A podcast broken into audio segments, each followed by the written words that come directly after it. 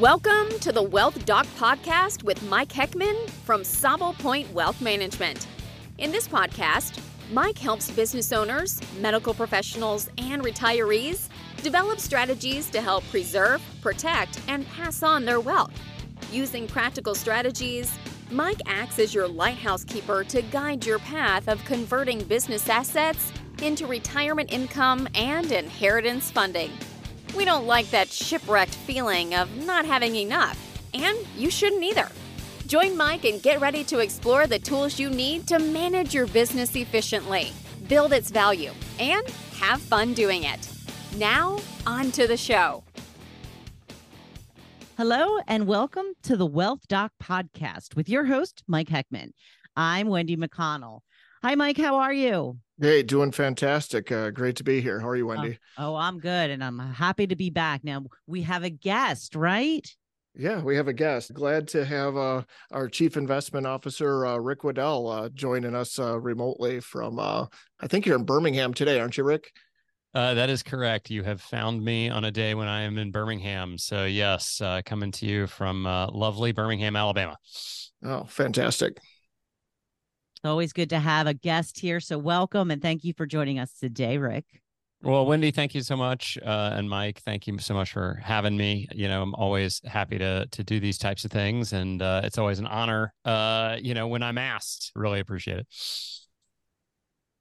Yeah, well, awesome then. Uh, uh, just because uh, we have a limited amount of time, let's kind of get to it. So, uh, Rick, you've met uh, some of our clients uh, in some of the dinners events that we've hosted. And uh, the last time you were in town, I thought you did a real good job just kind of uh, explaining a little bit about as far as like what you do for Sable Point and RFG and kind of like what your role was in there. And I was wondering if you could do a good job of just kind of restating that to start off and reintroduce you to any of our listeners.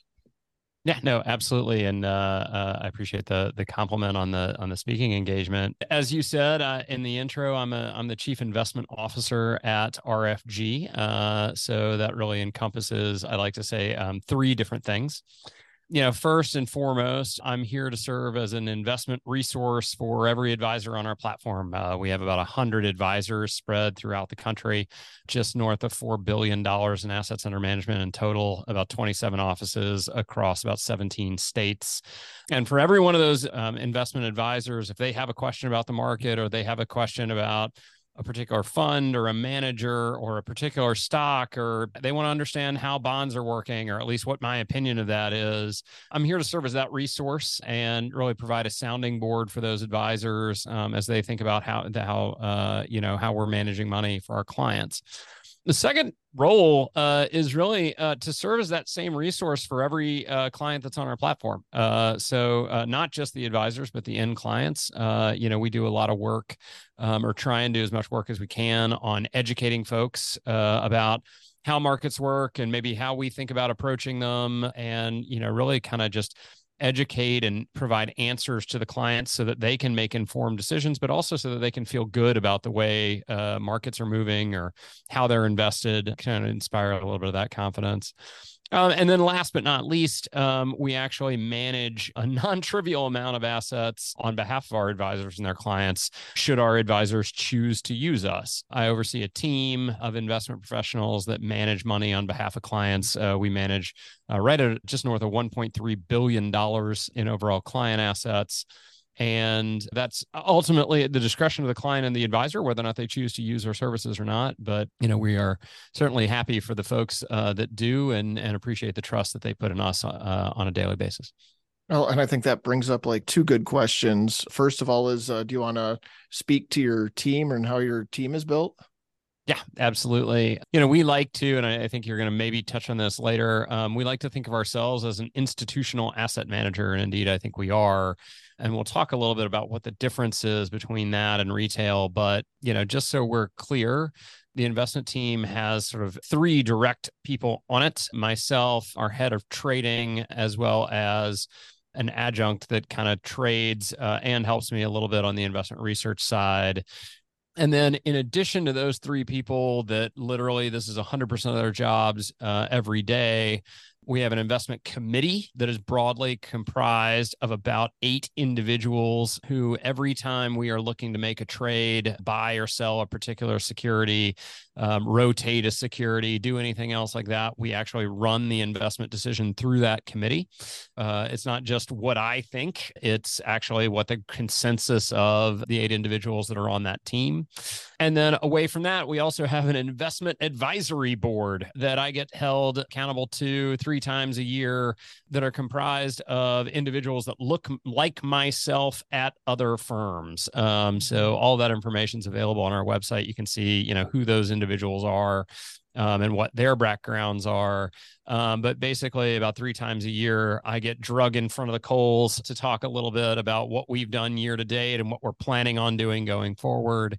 And really, all of that, I think, kind of distinguishes us from some of what you find elsewhere in retail wealth management, which is, you know, maybe it's one individual, maybe two that are selecting investments as one of the things that they do, but not the only thing that they do. So, you know, they also have a focus on planning, or they also have a focus on estate planning, or they also have a focus on tax. And they're really, you know, wearing this sort of jack of all trades type hat um, you know, we prefer to think of ourselves as, you know, you've got numerous people that every day come into the office thinking about asset management and how do we, you know, maximize the sort of risk return trade off for our clients. And that's what we really think of when we think of a team is would you say that that's the primary difference between when somebody says institutional versus retail or or would you go a little bit more on that i find myself explaining you know that we do the institutional investment management and uh, I, I i see a lot of deer in the headlight blank statements or a, oh yeah i think that's what everybody does you know so uh so how would how would you explain that you know, look, I think it starts with what we just talked about, right? Which is, do you have dedicated people that this is all they do? Um, it's not a side job for them. Is it? It is 100% their pure focus. Do those individuals have oversight in that role and function from other individuals that aren't even necessarily aligned with their core job function? So, whether that's an investment committee structure, um, whether that's a policy board structure, whether these are things that are sort of checks on checks and balances within the system to say, you know, hey, uh, when you're making an investment decision, how did you arrive at that decision? You know and, and i'll just be honest right? You've occasionally run into in retail wealth management folks that aren't really that rigorous in their decision making or frameworks and processes. And we sort of think about the institutional side as being more focused on that rigorous approach to this is how we make decisions. We follow a process, which not only us that are held accountable to our investors, but it's also us held accountable to other individuals outside the firm that are kind of maintaining that check and balance. And I really, you know, look, I'm a mathematician by heart uh, and when you're a mathematician, you test at kind of the extremes. You know, when I think about institutional asset management, you know, I generally think about highly educated, highly trained individuals that are purely focused on security selection, following rigorous processes to kind of come up with those. You know, these are professionals, right? Right. Um, uh, and when I think about and when I think about more retail wealth management, you know, I mean, you think about the guy who's or a gal who, you know, like they have lunch with a wholesaler uh, who's a representative of a mutual fund company. Um, and the wholesaler gives them a pitch around a particular mutual fund or whatever else it is that they might be hawking that day and you know the advisor goes back to his office or her office and you know puts in a ticket for a couple of those mutual funds uh you know because they learned something at lunch and they also got a free lunch. So uh we we kind of want to distinguish between uh what we do which is very much metric and process driven versus what can be a little bit more in the worst cases a little bit more of a hodgepodge approach to how investment portfolios are actually constructed Right on. You, you know, and when we talk about the professional and the uh, education that kind of puts you in the chair, do you want to speak to like uh, what you did before you were a chief investment officer and like like what what your schooling looked like? I will. Um, I will first give the disclaimer, uh, which is I'm not a jerk. It's very hard to go through a bio, you know, your own bio, and kind of not sound a little bit like one. But uh, well, here goes. I went. I got. I had my undergraduate degree from Harvard uh, in applied mathematics and economics. After that, I spent three years at this little shop called uh, Bain Capital Credit. Bain Capital Credit was a very small firm. When I joined, they had about 300 million in assets under management at the time and about 20 investment professionals. So, uh, and I was in a class of six when I was hired. So, depending on how you want to define it, I was either employee number 14 or employee number 20, uh, you know, somewhere in that range. I was there for three years, uh, and then they sent me off to Stanford to get my MBA. When I graduated out of the MBA program, I was the number one student in the class, so I won the Henry Ford Scholar. And Bain subsequently brought me back after that and I worked there for the next better part of a decade. Uh, and by the time I left, I was the head of consumer fixed income investing, as well as an assistant portfolio manager for our $8 billion um, CLO portfolio so this is, and I, I, say this not to, you know, like pound my chest, right? Like, you know, mm-hmm. whatever. But I do say that when we hire folks uh, and we look at constructing an institutional investment team, they are folks that look like this. Uh, you know, they're they are individuals that have been investing for you know decades, highly skilled, highly trained individuals that kind of know the markets inside and out um, versus what I'll call more retail wealth management, which tends to be, you know, okay, somebody who may have gotten, maybe they got their CFA, maybe they didn't. Mm-hmm. But you know they are wearing this hat in addition to all of the other things that go into being a financial advisor yeah and and i i find myself trying to explain like how that relates and like how you help me help my people and it just is such a a liberating experience that uh, i can rely on on your summation instead of you know me trying to duplicate you know like what you do which uh i've uh tried in the past and you know just it's so much better for me to be able to like lean on your team you know so i i've just found that it's a tremendously liberating experience over the last few years uh, you know and then and then so the Bluemonte system that uh, that uh, you use, uh, when and how and why did you create that? Yep. I joined, we'll give everybody a little bit of a history lesson. I joined RFG back in 2016 and at the time was kind of just given a blank slate for whatever we wanted the investment platform to look like uh, you know hey let's go let's run with it and the idea of institutional investment management is to really provide customization for clients and tailored portfolios for clients while at the same time maintaining the ability to be able to do it at scale. Mm-hmm. Because one of the things that I think is really powerful about the investment management side is if done correctly, it takes the same amount of time and work to manage $100 million of assets as it does to manage $3 billion in assets. You know, you are really, if you can define the universe of portfolios in such a way to say, okay, look, I have portfolios that are appropriate for a certain amount of risk. And maybe that's, you know, a very conservative portfolio, or maybe that's a very aggressive portfolio. Um, I also have portfolios that are appropriate for different need states in terms of do I want a lot of income to come out of the portfolio or am I purely focused on growth? I don't want to see interest and dividends coming out of the portfolio. If you can kind of define the universe in those ways and offer up choices along those spectrums, right? How much risk do I want to take, but also how much income do I want to be sourcing out of the portfolio? Then you can really offer clients a broad selection of potential options to choose from. You know, I think we offer somewhere in the 30s of total invest. Actually, I think it's north of that if you wanted to get super custom with what you can actually do with the portfolios whether blending or using other things along with it. And yeah. Exactly. Blending if you want muni exposure or if you don't or this and that and the other. But it, so make a long story short there's north of you know 60 70 80 different portfolios that you can choose that we all manage However, we've constructed them in a way where certain choices that we make as asset managers in terms of what fund I want to own for international exposure or what fund I want to own for oil and gas exposure flow through to all of the portfolios in a programmatic, systematic way. And so it really enables you as the advisor and ultimately the end client to be like, yep, you know what? Like, I want to take a moderate amount of risk, but I really want to be balanced between growth and income.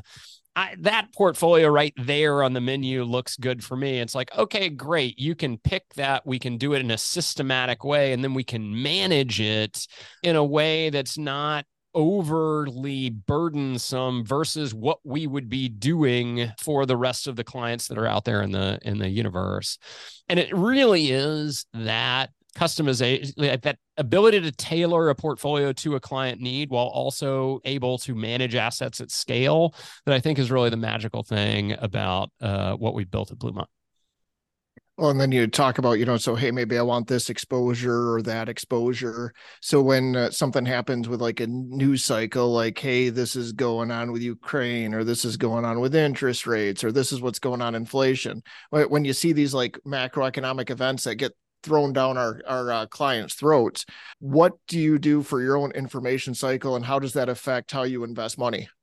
Yep, absolutely. You know, as you'd expect, uh, this is all we do um, all day, every day. Uh, so we spend quite a lot of time focused on what's going on out there. And the interesting thing is, a lot of it's just noise, right? You know, if you think about if you think about the dominant macroeconomic topic that we have been talking about now for over a year, it's been inflation and interest rates and that's about it right? Um, have interest rates gone up too far? Are we you know going to kill off? Are we going to just are we inevitably going to hit a recession or are we not you know, what does all that mean? Is inflation getting under control? Is it not?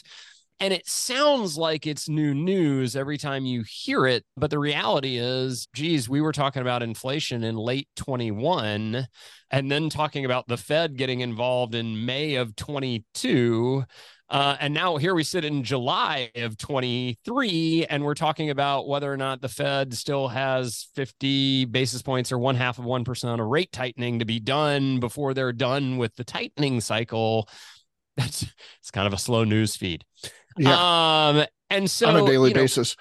yeah on a daily basis. Um and so what we try and do what you're always trying to do is separate a little bit the wheat from the chaff if you will. You know what what is important what needs to be reacted to and traded on and what is just noise. Uh, because if you wind up chasing noise, you normally, I mean, the studies pretty consistently show that the more actively you manage these things, the less likely you are to do well.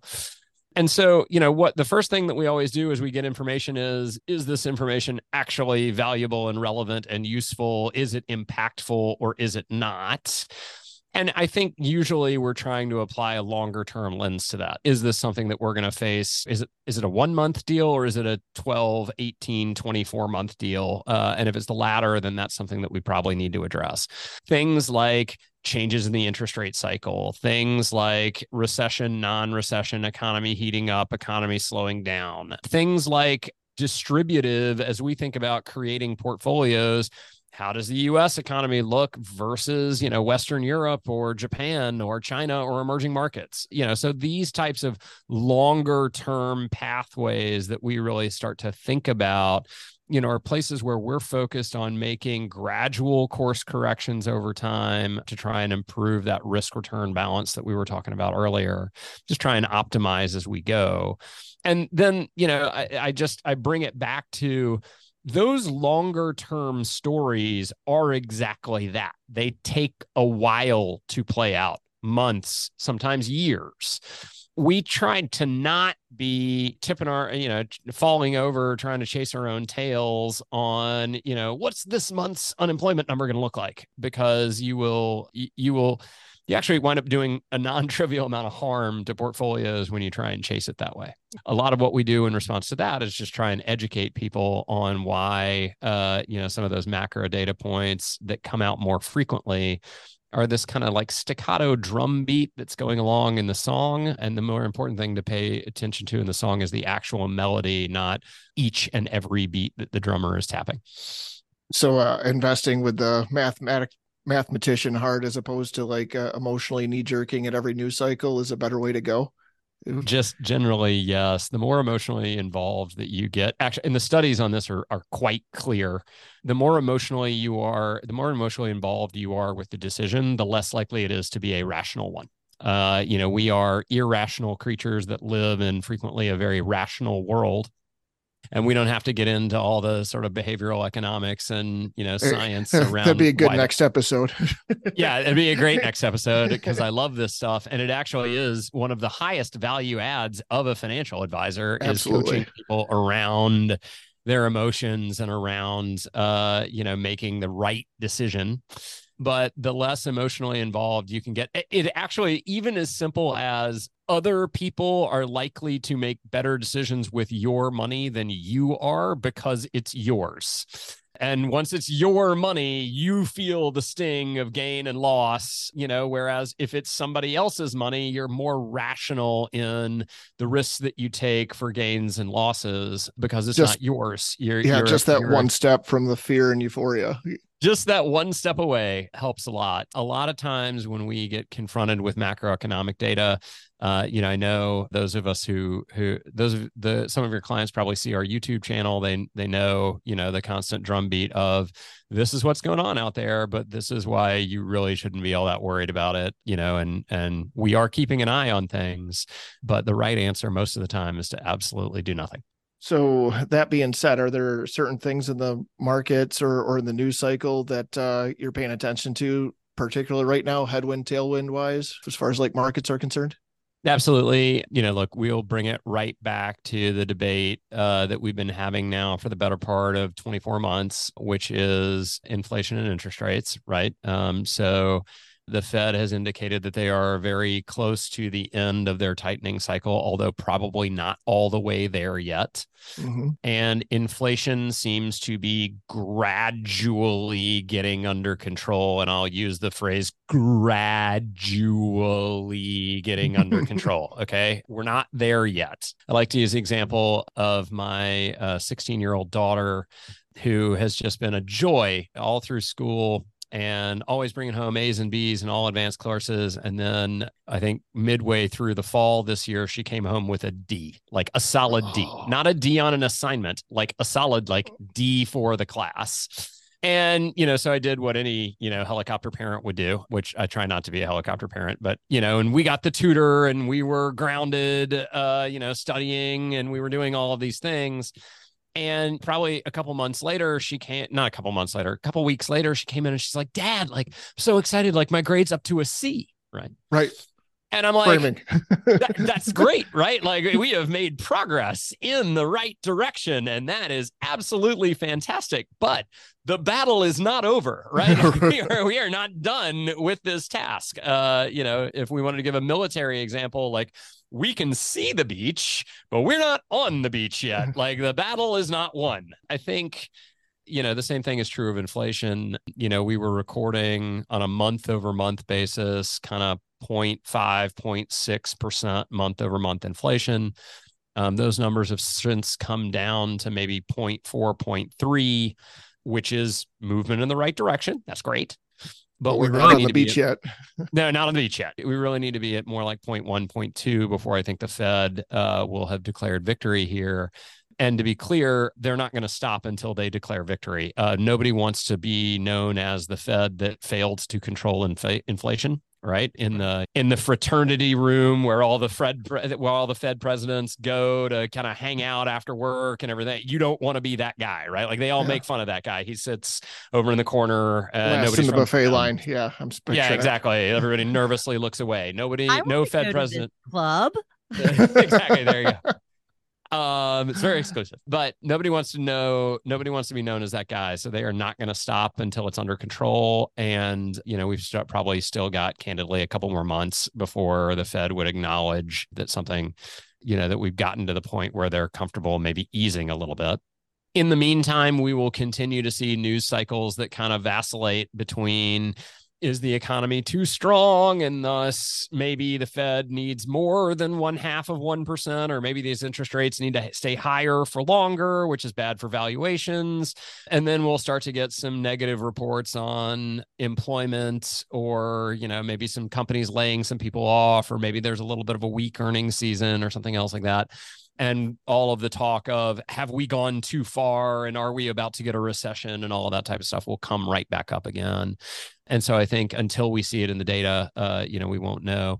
The other thing that i will just mention is we are definitely right now in the Goldilocks phase of this news cycle, where uh, a lot of people have come around to the view of maybe we have gotten inflation under control uh, without having to have a recession. Maybe maybe we are going to navigate our way through this thing, and maybe that means that companies can continue to kind of earn at the level they're earning now, and then you know six months from now, twelve months from now, the Fed can go back to a more neutral policy rate, and that means lower interest rates and higher prices for assets. And so maybe uh you know maybe maybe we are on the sort of path just right or temperature just right path. And I will just say this, you know, I think the other headwind that we're kind of keeping an eye on is, you know, stocks are relatively expensive versus certainly where they were five months ago, even on a multiples basis.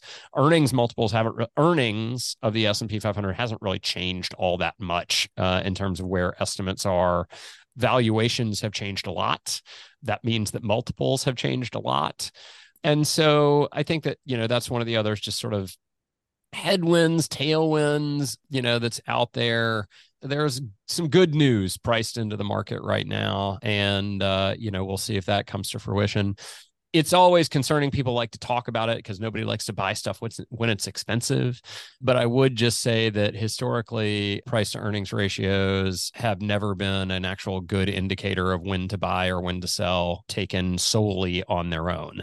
Um, every model out there that you know attempts to build this, you know, like, well, you should buy it when it's here and then sell it when it's there. And I've found the mathematical answer normally has uh, some type of added variable on top of it, uh, which helps people fit data, which is a bad thing if you're a statistician. Um, so yeah, absolutely, well, let's um, change how we measure it, and then uh, think that we're doing okay.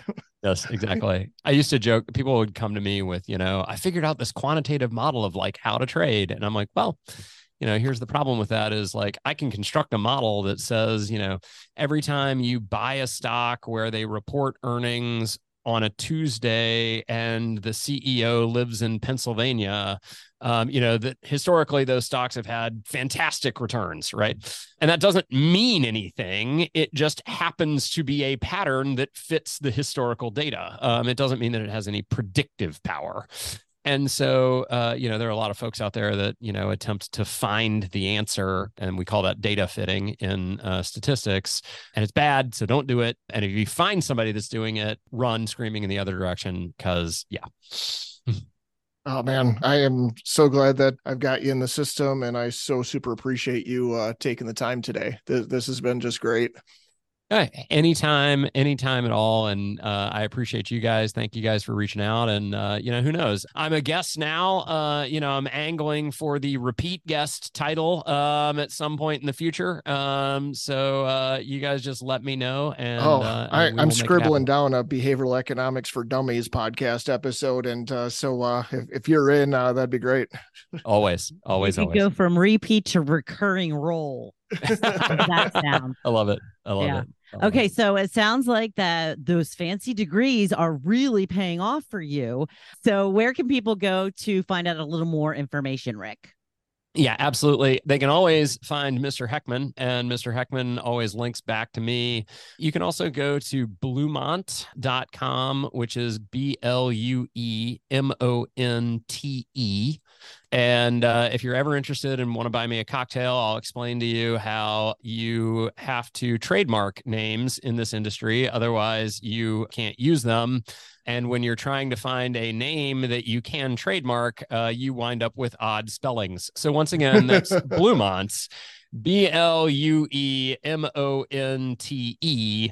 wealth.com. You can look for us uh, and you'll find us on the web. Uh, and you can link to my YouTube channel if you like this type of content. You can always find us online and get regular updates that way. All right, Mike, what is all of this stuff? Where can everybody find you? Yes, absolutely. Uh, so uh, uh, sablepointwealthmanagement.com, spelled S A B L E. And then uh, they can call the office and the team's happy to help at uh, 231 425 4308. Uh, that's 231 425 4308. And now the wealthdoc.com landing page is active. So that's a good way to find us too. And uh, re listen to this or uh, uh, subscribe and uh, join us. Sounds good. Well, thank you for joining us today. Please like, follow, and share this podcast with your friends. Until next time, I'm Wendy McConnell. Thank you for listening to the Wealth Doc podcast with Mike Heckman. Click the follow button to be notified when new episodes become available. Have questions?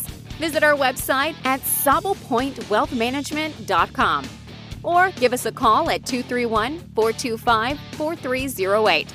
And don't forget to click the follow button to be notified when new episodes become available.